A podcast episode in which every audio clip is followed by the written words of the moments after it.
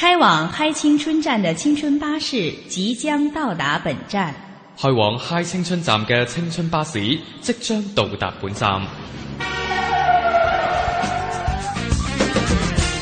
想暢遊世界名校，世界名校，想了解全想了解全港、全中國、全世界的青年人正在關注的熱點。嚟啦嚟啦，快啲上車啦！青春巴士带你嗨翻赶快上车吧！青春巴士带你嗨翻青春。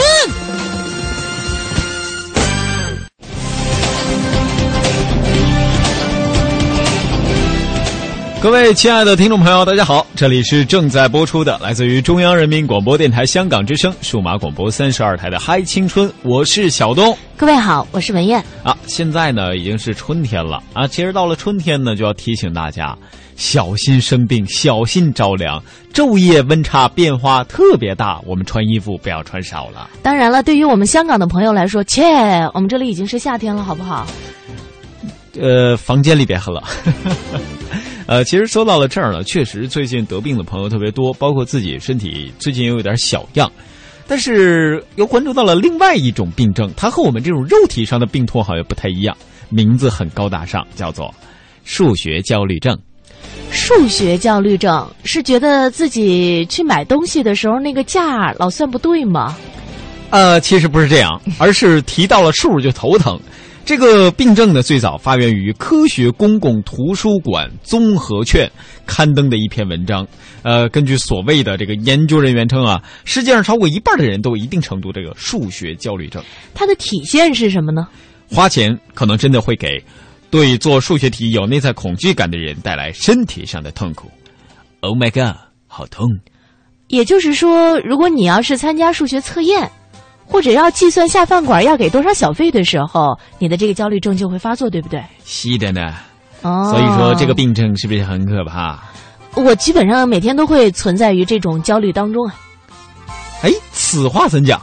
你比方说数学测验，对于我们广播节目主持人来说，这个读秒的功夫一定要很厉害啊，这个时间的精准把握是非常非常到位的。那个时候你就要跟数打交道了。你跟时间，时间是以什么形式表现出来的？以数字啊。比方说，我们每天下午的节目十八点到十八点五十分，是吧？那十八点零一的时候节目开始走，十八点零二的时候怎么样？十八点零三的时候怎么样？哎，我们从现在开始数，一直数到十八点五十分，看会发生什么事情。而且每天你都要买东西啊，你要可能要吃饭啊，然后要买东西啊。每天都会跟数有解不开的丑疙瘩。呃，其实这种渊源呢，最早应该来源于，就是小学、初中、中学，再到大学，很久很久以来都会很头疼。哎呀，我数学学不好怎么办呢？其实呢，上上学的时候，对于像我这样的文科生来说啊，数学的确是比较头疼的一件事儿，特别是内地的这个数学题啊，到了这个高二以后啊。呃，它那个立体几何哈就开始频频的出现，特别是那个最后的几道大题当中，一定是有几道立体几何来压轴的。然后那个立体几何，它明明就是一个平面图，你还要画几条辅助线，然后以证明它是立体的。然后你还要看清楚它的这个立体形象。然后每次我都恨不得。那个什么 sin sin 嗯那个 sin cosine 呃什么什么之类的啊，你现在还能背出来这些，好棒啊！我都记不住了。呃，我我就就特别恨他们。后来好不容易上了大学了，哎，我说学的文科，我学的新闻学哈，终于不用学数学了，可倒好，大学数学又来了。哦，当时你的心一定是这样的声音。哎，但是呢，恰恰相反啊，因为我发现，在大学的时候啊，因为这个文科的课程开的比较多，嗯，比方说新闻学导论、新闻理论、新闻采编常识、传播学理论、传播学常识、传等等之后，我发现学点数学还挺好玩的。其实说到了学习数学，它和我们的性格也有千丝万缕的联系。比如说啊，这个。呃，这个性格跟我们性格的联系，当然我在这里说的是加引号的联系啊。我们给大家举几个例子：数学不好的人都比较爱笑，因为没有数学就没有烦恼。哈哈哈哈哈哈！大家觉得是不是小东跟文燕我们两个人每天都挺快乐的？从另外一个方面就说明数学都不好。还有，比如说数学不好的人都比较天真烂漫，比较的感性。嗯，数学不好的人呢，也都比较幽默，生活充满了乐趣，感情和想象力都比较丰富。还有吗？数学不好的人都比较直爽，实在不会拐弯抹角。还有吗？数学不好的人都长得比较漂亮或者比较帅气。这都是数学不好的人自己臆想出来往自己脸上贴金的事儿。对于那些数学好的同学们，千万别当真，因为我知道有很多的同学呀，数学学得好，人也长得很漂亮，同时很帅气，另外呢也很爱笑，也很直爽，也很可爱。所以呢，刚刚的仅仅博大家一乐，的确是这样，千万别对号入座。嗯。那对于数学考试始终考得非常不好的我来讲，我最近有一点小感悟，也可以和大家分享哈。就是数学这东西啊，才是三分天注定，七分靠打拼，剩下一百四十分，没办法了。在内地高考当中，数学的满分是一百五十分。哎，我不知道现在是不是这样，就是我们当年高考的时候是这样的。现在好多好像还都是这样，还是一百五十分是吗？各位就记住，三分天注定，七分靠打拼，剩下多少分看命吧。呃，小东那时候你你才考了十分，不会吧？没有，我命好啊。呃，我记得当年这个到最后快要高考的时候，我们数学老师跟我们说了这样一件事儿。他说：“你们要是在高考的时候呢，实在不行啊，你就实在不知道这道题的答案是什么，你就选 C，因为这个 C 的。”呃，这个 C 的选项的正确率还是比较高的。然后我们接下来呢，就细细的听一下老师为什么会讲 C 的这个正确率会比较高，呃，是不是和数学有什么关联呀？然后老师说，你看 C 是吧？它在 A、B、C、D 当中排行第三，对吧？它乘以二呢等于六，六六大顺是吧？它乘以三呢等于九。长长久久，这说明你们 选这个没错的，全班同学全倒了。这是哪儿哪儿的老师啊？回头呃认识认识啊，我我们聊一聊。还有还有没有其他的可能性？嗯，我们这位老师当时的名字叫宇文成，呃，然后我们一直管他叫于老师，但实际上他是复姓，就是语文。比方说语文化集，大家都知道。语文老师，你教的数学真好。哎。其实刚才这位语文老师啊，他只是一个缩影，人家真正经的是这个语文老师。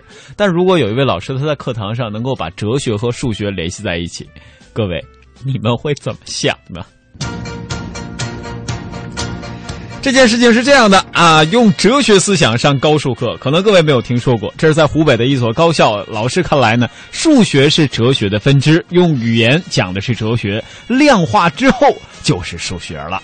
哎，原来我们觉得这两门学科呀，好像是嗯关系不是很大的。所以呢，我觉得在这个世界当中，科学之间哈，或者是说真理之间，彼此它 是相关的。嗯，这位老师呢是这样说的，他说很多高数的概念用哲学的思想理解起来会容易得多。哎呀，接下来要说的这个内容我只好照着念了，但说实话，我自己也也不太明白它到底是什么意思啊。这位老师是这样说的。你你快你你快说你快吟一下这位老师怎么说的？在讲解函数的求导时，只会求一阶导，不会求二阶导。当你们求 n 阶导时，是因为你们知道如何求 n 减一阶导。归根到底，还是求一阶导。这也就是老子一生二，二生三，三生万物的思想。各位终于知道为什么早年间《大话西游》里孙悟空要背弃唐僧，自己一个人不去西天取经，到花果山水帘洞独自开启自己的生活。为什么要找寻月光宝盒？其实其中的原因和现在是可以相通的。嗯，同学们呢倒是觉得还不错哈，就是老师用哲学联系数学，幽默生动的上课方式呢，又新颖又有趣。有些高数概念理解起来就简单多了。哲学呢本来就深奥，再加上难懂的高数啊，听起来更加是云里雾里了。嗯，这就像前段时间我分享了一张煎饼果子的制作方略，上面写着“一生二，二生三，三生万物”。煎饼果子来一套，不加葱，不加酱。Check now, check now。有有，这其实啊，这是一一些同学们的看法。不过也有一些同学说，这样的哲学本来就深奥，再加上奥数就真高数啊，真的就是越来越难懂了。其实如果数学老师的普通话不是特别标准，在说刚才的那一段哲学化的高数之后，各位同学，你们能不能听懂？这就更不一定了。上数学课，如果要是老师的普通话不标准的话呢，讲统计学，讲到其中一个问题呀、呃，就是有一个估量，然后就是直接说成了有一个估量。有一个估量，我们看一下啊，话音未落，当时呢，边上的同学可能有可能就会有这样的反应。他有一点任性，他还有一点疯狂，狂狂狂。他有一点任性，还有一些疯狂，听着耳熟吗？主要是咱俩唱的太差，调儿在哪？一个调儿都不对啊。对，一个数学老师，如果他的普通话不标准，再加上呢，他的这个五音也不是特别健全，再加上下面同学跟他互动的时候，再加上一点方言，哇塞，世界很和谐了啊！嗯，我记得在我们上学的时候啊，我们班的数学老师就挺好玩的。有一天呢，他踱到我们的这个教室当中来，当时同学们正在上自习，他说：“啊、都在上自习啊，接下来我给你们讲个故事吧，吧你们也能够稍微的放松一下。”说这个唐僧师徒啊，去西天取经。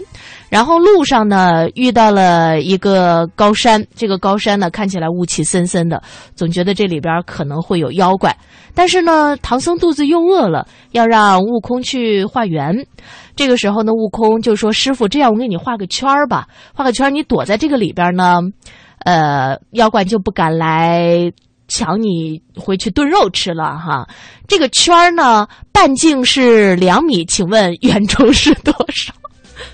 当时我们全体同学说：“去。”胡叉，我们可以用这样的声音来写。不过燕儿姐，我听了你刚才说这数学老师的课呀，你为什么说数学老师呢？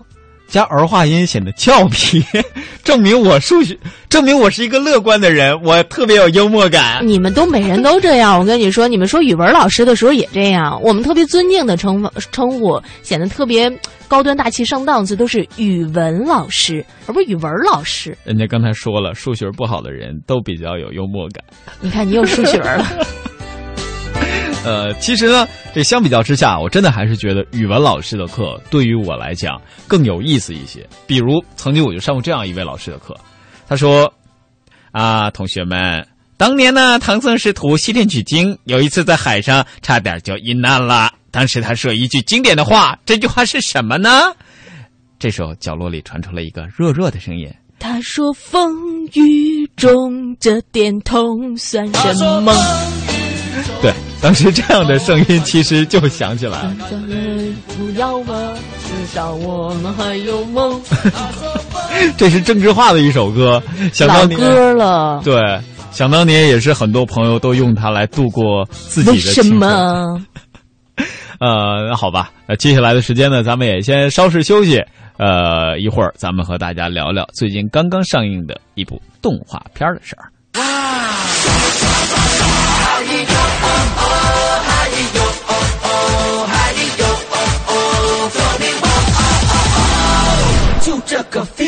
二爽，倍儿爽，这个 feel 倍儿爽，feel feel 倍儿爽，爽爽爽爽。天是那么火亮，地是那么广，情是那么荡漾，心是那么浪，歌是那么悠扬，曲是那么狂。看什么都痛，今儿我就是爽。嗨哟哦哦，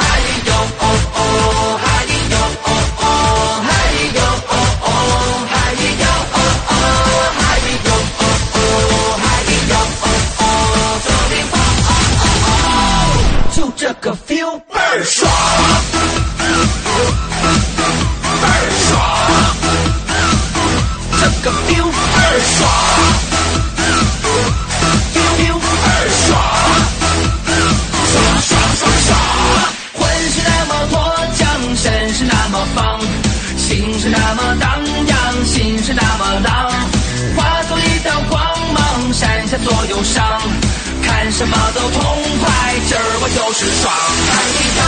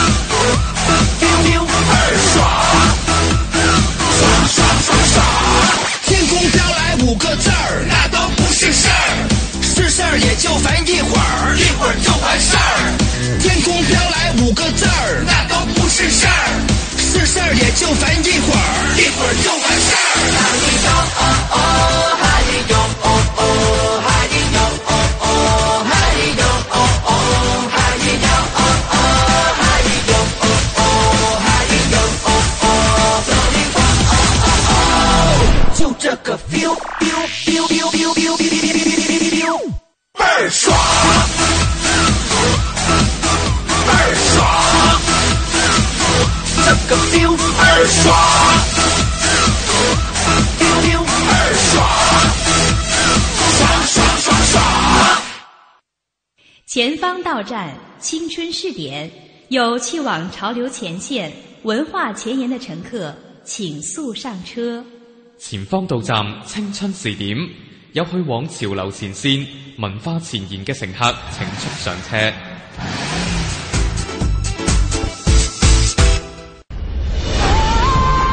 We're not people. We're birds. We have to get out into the wild and be birds, Blue. Let the kids connect to their roots. Hey, wait It's gonna be so much fun. 各位听这个声音有没有一点很熟的感觉？Birds，呃，这是安妮海瑟薇的声音。嗯，呃，我是对她的声音比较敏感，因为比较喜欢她。呃，长得眼睛足够大嘛，呃，是，可惜嫁人了。呃，不嫁人估计也跟你没什么关系啊。呃，女神嫁人对于我们这些宅男来讲，其实是一个特别好的事儿，衷心祝福她婚姻幸福。呃，最近呢，她这个配音的新片也上映了，名字就叫《里约大冒险二》。嗯，嗯，这也是继《里约大冒险一》之后的二。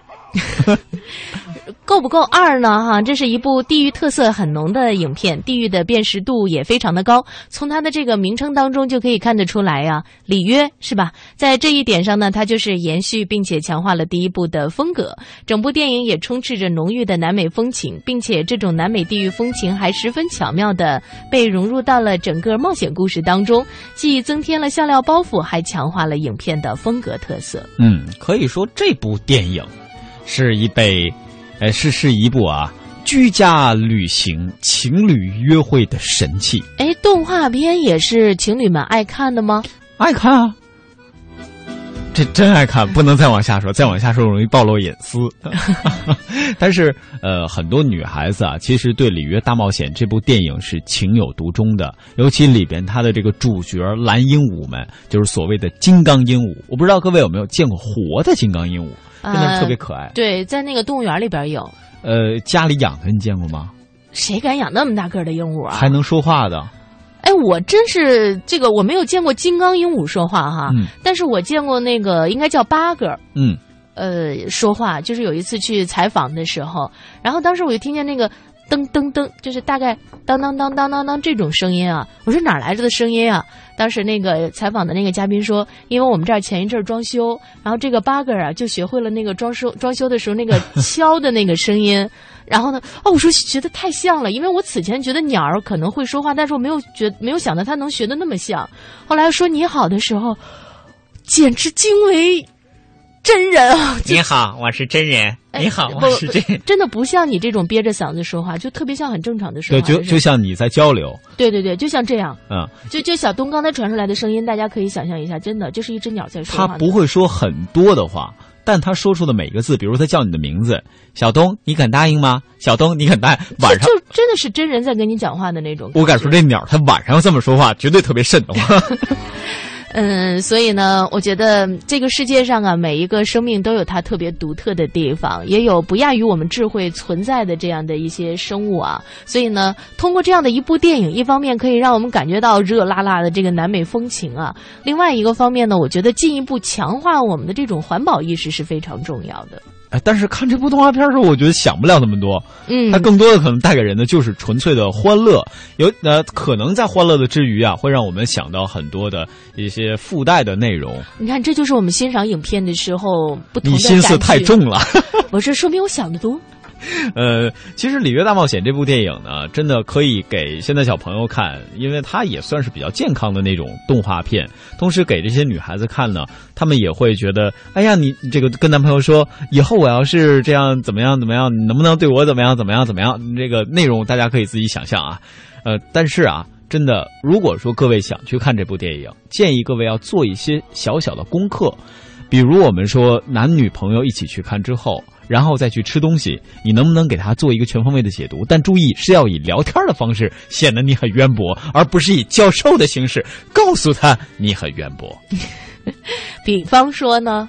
比方说，这个《里约大冒险》里呢有一个特别著名的镜头，呃，是一个人张开双臂，是一个神像啊，我们可以把它称之为叫呃里约热内卢的基督像，这是世界七大奇迹之一。你就可以跟他聊天的时候，你这么说：“哎，亲爱的，你说怎么所有的这个电影里啊，总愿意拿这世界七大奇迹之一的里约热内卢的基督像在那作为标志呢？你说这事儿我想不明白。你女朋友要是没看过电影的话，或者不知道这事儿的话，哎呀，这什么是？”基督像啊，你就开始跟他讲，它是世界七大奇迹之一，是一座装饰艺术风格的大型耶稣基督雕像，位于巴西的里约热内卢。以后我们求婚，不是以后我向你求婚，就可以考虑在那儿。但是去那儿的机票，你得先替我买了。哎，我觉得要是如果就是 我在想啊，小东，你如果要谈恋爱的话，跟你呃未知的那位女朋友彼此之间聊天的时候，这么具有科普性吗？呃，当然就是开玩笑嘛，我们不能这么说。我都说了，不能以教授的姿态出现，你必须得看他什么反应。他要都不知道什么叫雕像，你就可以跟他说：“哎，你看刚才那鹦鹉好玩不？” 其实呢，说到里约热内卢的这个基督像啊，我想大家可能在很多的这个影视剧当中都有看到过，因为看上去的确是非常的大气恢宏，也很震撼人心啊。所以呢，在这样的一部以里约热内卢作为自己的这个。呃，故事发生地的这样的一部影片，一定是少不了它。当然了，说到巴西啊，大家可能会想到另外一个，另外一个是吗？特别热情的，就是得这样了是吧？对对对，一定要这样的热情的曲子，然后摇着就去了。就比如说，大家甚至可能想的更多一点，会想到草裙舞的那种扭动方式。哎，它跟草裙舞好像不是特别一样，因为草裙舞它主要是腰部的这个扭动嘛。对，不一样。然后有点像桑巴舞，就是它好像感觉那个全身啊，我觉得怎么那么灵活呀？哎，还真是这样。尤其是今天，我们也可以给大家简单介绍一下什么是桑巴舞哈。桑巴舞它其实是一种激昂的肚皮舞，它用的是肚皮。嗯，那草裙舞呢，它是扭胯啊。这是两个部位啊，所以顾名思义，这种舞蹈呢是上下抖动腹部、摇动臀部为主要特征。这是安哥拉最流行的一种舞蹈动作。后来呢，是在当时随着贩卖黑奴活动的兴起而开始向外传播。从十六世纪的三十年代到十九世纪中叶的三百多年当中，葡萄牙的殖民者从安哥拉和非洲的其他地区向巴西贩卖黑奴一千两百万，而这个过程当中也就造就了桑巴舞。为什么？他们要敲打酒桶和铁锅为伴奏，让这些。奴隶们为他们跳一通桑巴舞，而活动筋骨，以免在运输黑奴的过程当中，呃，这个导致他们身体不好嘛。哎，这样的殖民者本想增强黑奴这种特殊商品的竞价力的举动，就把这种流行于非洲的舞蹈无意当中带到了拉丁美洲。说起来，桑巴舞啊，最早流行于巴西的巴伊亚州首府萨尔瓦多一带，这里是葡萄牙人最早在巴西登陆殖民的地方。被贩卖到种植园里和采矿场的农奴，在繁重的劳动之余，以跳这种家乡舞苦中作乐。他们的舞蹈呢，也逐渐的吸收了来自欧洲的波西米亚的波尔卡舞。来自古巴的哈巴涅拉舞和巴西当地流行的马克西克歇舞的一些因素，也逐渐形成了现在的桑巴舞。哎，所以说各位，这桑巴舞它其实还是有非常悠久的历史渊源的。同时呢，在这《里约大冒险》这部电影当中啊，还有比如。各位有养过小乌龟吗？如果你会养小乌龟，尤其养过巴西龟的话，那么在看这部电影的时候，你就跟你的另一半会有很多的话题了哦。巴西龟好像据说生命力非常的顽强啊，它吃肉，嗯，所以呢被不少的家庭当做宠物来养殖或者是观赏，但是呢也有餐厅拿来作为食用动物来进行料理。对，这也是没办法的。呃，另外呢，这个巴西啊，今年也是。将举办著名的世界杯了，话说这日子越来越近了，不知道各位你所支持的究竟是哪一队？因为在这个里约热内卢的街头，包括在整个巴西的街头，应该说是现在人头攒动，包括所有的准备工作都已经紧锣密鼓的展开着。那位于里约热内卢的马拉卡纳体育场，也是本届世界杯举办决赛的球场。这座球场是巴西最大的球场，能够容纳多少呢？七万六千多人。呃，在历史上还曾经容纳过两万人，达到这样的记录啊！七万的二十万人，好吗？要不然还空着五万的座位呢。空着五万的是你们来呀！呃，告诉大家的呢是，比赛会在今年的六月十二日至七月十三日举行，所以对于我们的球迷朋友来说，又是一个月的不眠。之夜呀，嗯，对，像在巴西的世界杯的海报上，也出现了里约热内卢当中的这对蓝金刚鹦鹉当中布鲁一家的对头红金刚鹦鹉。所以说，这样的一个地方真的是让我们满怀期待。尽管可能不能踏足到里约，但是我们也许会跟随这部电影，跟随着世界杯的脚步，一起来到这个非常热情而又丰富的国家。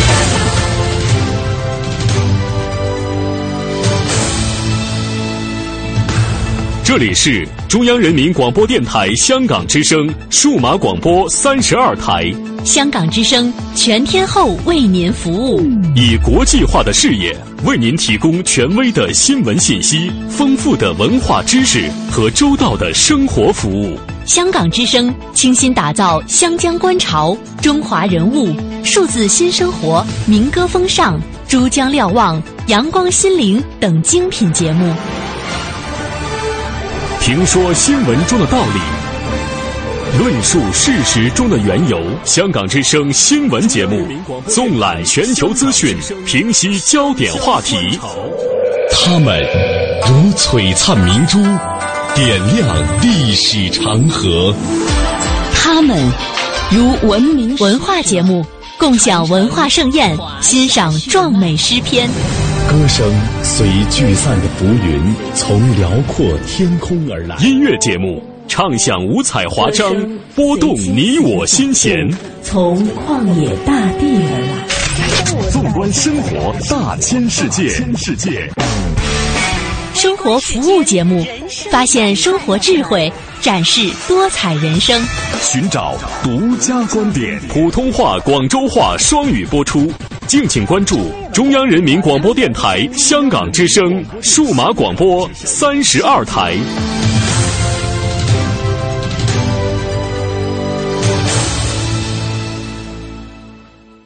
我要让全世界都能听见我的歌声。我们想为小朋友开设冰上芭蕾课。我想给失独老人一个温暖的家。我们要组建自己的话剧社。收音机前的你，梦想又是什么？中央人民广播电台香港之声携手香港青年交流促进联会，共同推出“梦想舞台二零一四”，为你筑起梦想的平台。即日起至五月十六日，用文字、声音、图片、视频等各种形式分享你的梦想故事，就有机会赢得共十五万港币的圆梦启动金。行动起来吧，为我们的梦想注入生命力！详情请登录中国广播网三 w dot cnr 到 cn。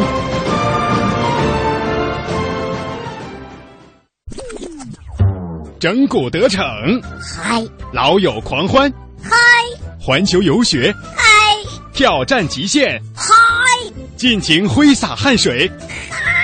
梦想照进现实，嗨是一种乐活态度，嗨是一种娱乐精神。要青春就要嗨！中央人民广播电台香港之声，嗨青春。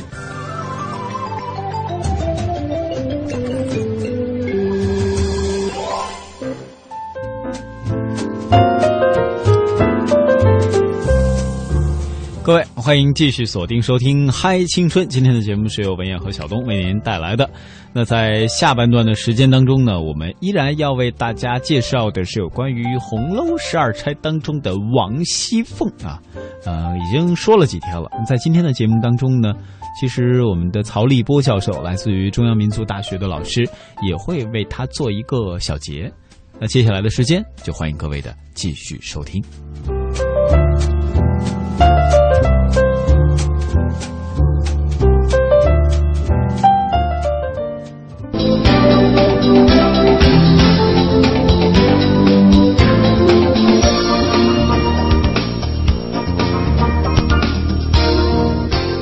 王夫人后来简直就吃斋念佛了，是不是？那么那个打发侍寝、日常侍寝的事情，实际上是由赵姨娘来来承担的啊。就这个夫妻呢，虽然相敬如宾，但看起来也是貌合神离啊。尤其在贾政痛打宝玉的时候，那个王夫人内心是非常复杂的。好，她实际上保住宝玉是为了保住自己啊，自己。好，我们再看一对贾珍与尤氏。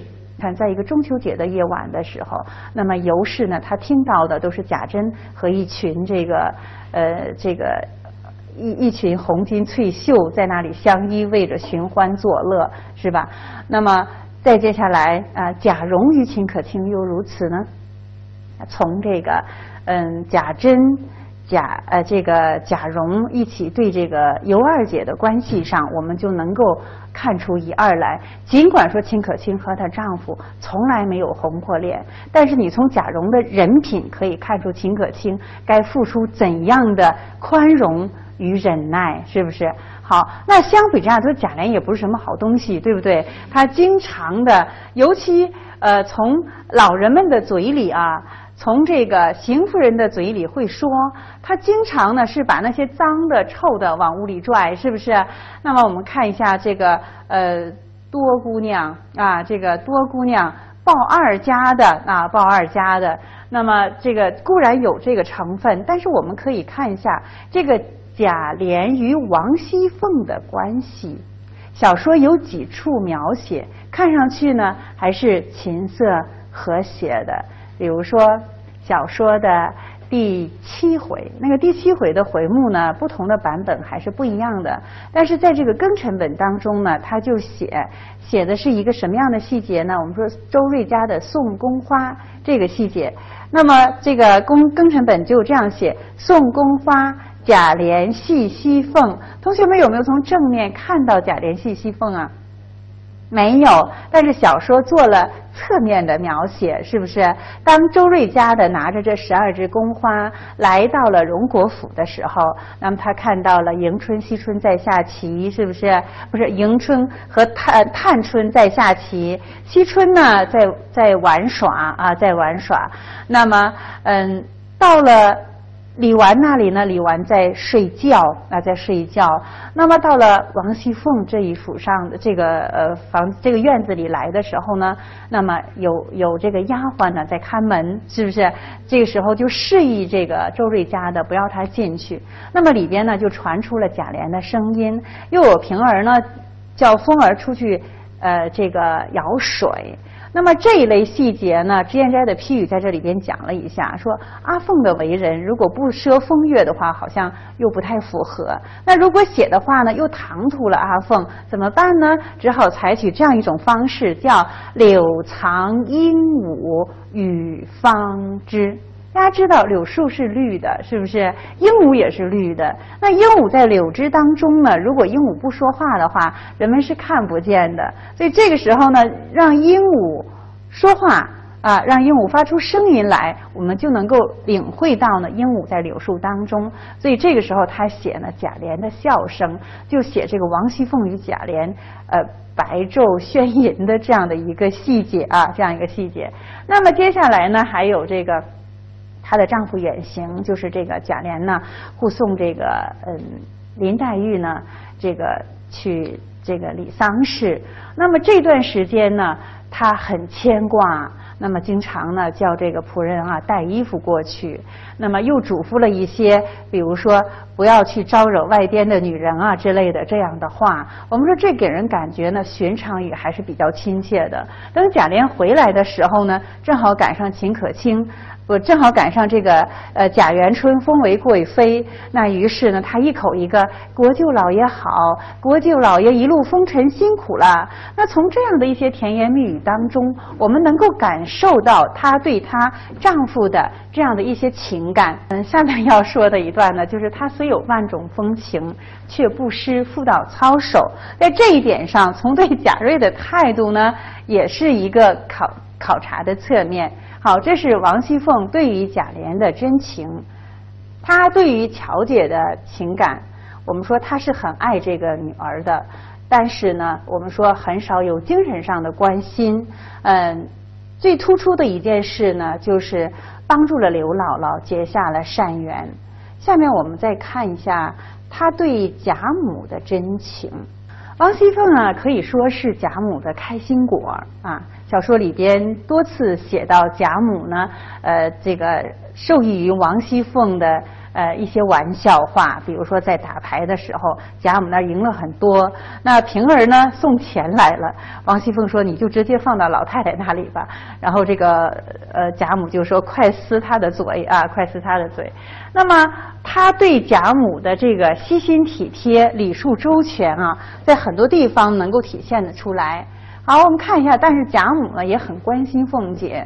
我们知道，小说里曾经写过几个人的生日，那么在别人过生日的时候，王熙凤都可以以管家的形式出资，是不是来为像宝钗等人过生日？那么，可是轮到王熙凤自己过生日的时候，她可能不好去用宫中的钱啊去操办。这个时候呢，贾母就提出来这样的一件有趣的事情，就是嗯，传金庆寿，大家呢凑份子啊，凑份子来为王熙凤呢。呃，庆寿。可是大家知道，在这个王熙凤过生日的同时，有很多故事呢出现了。一个呢是贾琏与鲍二家的私通，是吧？还有一件事呢，就是宝玉呢去祭奠金钏啊。那么可以说呢，他为这个贾府操碎了心。但贾府的男人们、贾府的子侄们对他呢都是不待见的。就小说第五十四回，王熙凤笑戏彩斑衣。大家看啊，这两件事，嗯，我们先看呢，嗯，这是在正月十五的夜晚了。那么荣宁二府呢，看戏呀、关灯啊、放炮仗啊，嗯，王熙凤就想到，到晚上的时候，贾母恐怕要饿，那么就准备了一些饿夜宵。我们看一下，从物质上对贾母是体贴入微的。贾母啊，是一个享受过大富贵的人，而且是一个老人。那么这个元宵节的夜晚呢，王熙凤呢准备了，比如说鸭子肉粥啊，还准备了这个枣熬的这个精米粥，还有呢这个杏仁茶。那么这个贾母的选择就是鸭子肉粥比较油腻，那么枣熬的这个精米粥呢太甜了。那么贾母最后呢就选了这个杏仁茶。所以我们看一下王熙凤的这番精心的准备呢，对贾母是呵护有加的，也比较理解老人的喜好。我们再看下边啊，下边这个戏彩斑衣啊，是二十四孝当中的一个故事，是说这个老来子他虽然七十岁了，但是呢他的双亲尚在，他为了讨。父母的喜欢，自己呢就穿上五颜六色的戏装。我们说拿着这个儿童玩具去挑逗父母开心，让双亲啊欢愉。所以这是精神上的愉悦，也是很重要的。这是谈到了关于孝的问题，不仅仅是端茶倒水，还有呢这个精神上的愉悦。那王熙凤在这两点上做的都是非常好的，这是她。对待贾母，贾母呢喜欢他的很重要的原因。好，我们再看一下对宝黛的真情。我们看一下这个王熙凤啊，对宝玉是非常好的。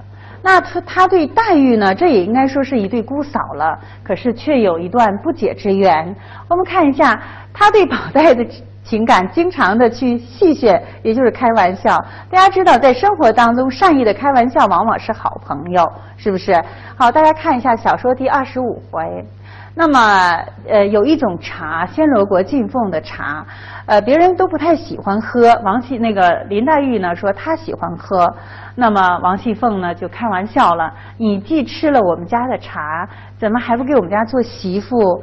那么在南方的有些地方，就是下聘礼的时候是要用茶的，所以这个茶不能轻易喝啊。我们再接着往下看。那么三十四回的时候，宝玉挨打，黛玉去看他，眼睛哭肿了，是吧？哭的桃一样。这时候听说凤姐来了，那么黛玉呢就赶紧要走。那么宝玉问黛玉说：“你瞧瞧我的眼睛啊！”他又该开开心了。好，我们再接着往下看，还有呢，就是小说的第。嗯，五十五回，从这里能看到凤姐内心当中呢，这个宝黛的必然结合，她已经想到的是吧？她就说宝玉和林妹妹，她两个一个娶一个嫁，就从这里边可以看出呢，凤姐对宝黛爱情是很认可的，对秦可卿的真情有这样几件事。我们看得了宫花，本来呢是给荣府里送的，那么他呢忙里偷闲的还遣人送到宁府给这个秦可卿两只。那么他见了秦钟的时候呢？爱屋及乌的赞不绝口啊，说宝玉被比下去了吧？那么去探秦可卿的病情的时候呢，也非常的感伤，以至于见到他的棺木的时候呢，这个热泪盈眶。那么从这里我们可以感受得到王熙凤与秦可卿之间的关系。这后密是小说当中的语言，而且很怜惜，也很信任。我们看一下王熙凤的感情归宿。那么在《红楼梦》曲当中，王熙凤的这首曲子呢叫《聪明磊》啊，曾经谱成过歌曲，所以大家很熟悉。机关算尽太聪明，反误了卿卿性命。生前心已碎，死后性空灵。家富人宁终有个，家亡人散各奔腾。枉费了一弦弦半世心，好一次荡悠悠三更梦。呼啦啦自大厦倾，昏惨惨自灯将尽。呀，一场欢喜忽悲心，叹人世终难定。我们这里边呢，他的这个名字起作聪聪明磊。我有时候读到这的时候，就能想到苏轼的一首诗，苏轼的一首喜儿诗。那么，嗯，他的儿子降生以后呢，呃，写的这首喜儿诗啊，清洗的洗，人皆养子愿聪明，我辈聪明。误一生，唯愿我儿愚怯鲁，无灾无难到公卿。那么苏轼对于聪明和愚鲁呢，有了一种从哲学角度的一种感慨。那王熙凤的一生，应该说就是聪明。误了他。关于王熙凤的思考题呢，大家可以看一下怎样解读第五回当中王熙凤的判词和聪明磊的曲子。那么凤姐对于宝黛关系的态度如何？